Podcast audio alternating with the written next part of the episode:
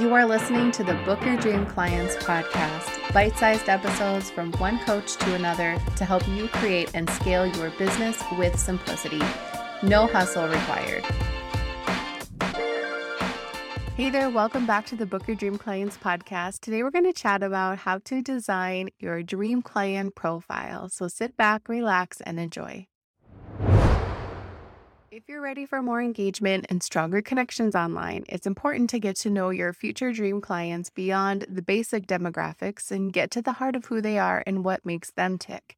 Some of these questions in the list I'm about to share with you will take a second to answer, and some will take longer.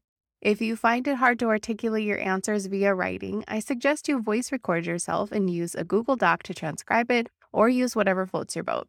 The point is to do the work and make it as easy as possible so you can continue to do it regularly. Designing your dream client profile is a task that should not be ignored, no matter what stage you are in your online coaching business. It's also a task that should be done at least once yearly. Why? Because as time goes on, you change and evolve, as does your dream client. Think of this as a fine tuning exercise and put it on your calendar to revisit six months after you do it today.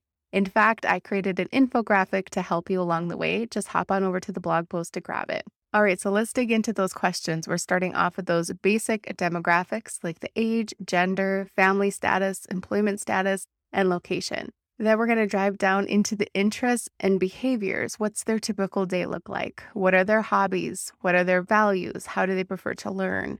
Favorite books, podcasts, and channels. Personality type. And then we have to dig deeper. What are they tired of? What do they fear? Who do they look up to? What worries them? What's their biggest motivation?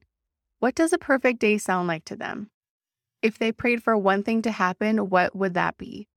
Where are they on the timeline of progress? What do they think is holding them back? What are their biggest pain points? What solutions have they tried so far? What's a common misconception they believe right now?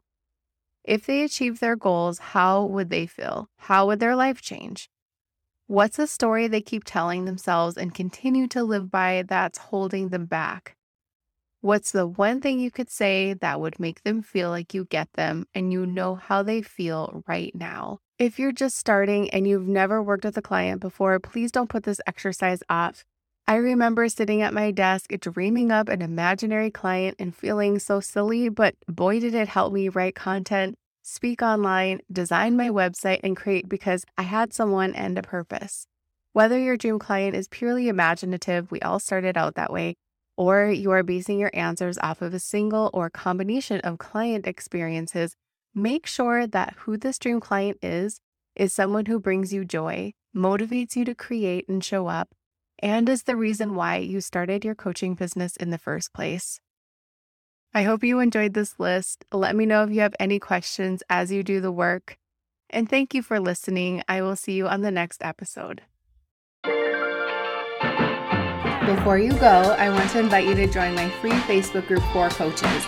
Simply type dreamclientcommunity.com in your browser, request access, and we'll happily let you in. We have amazing coaches in there just like you who are starting and scaling their business, and we would love to see you there.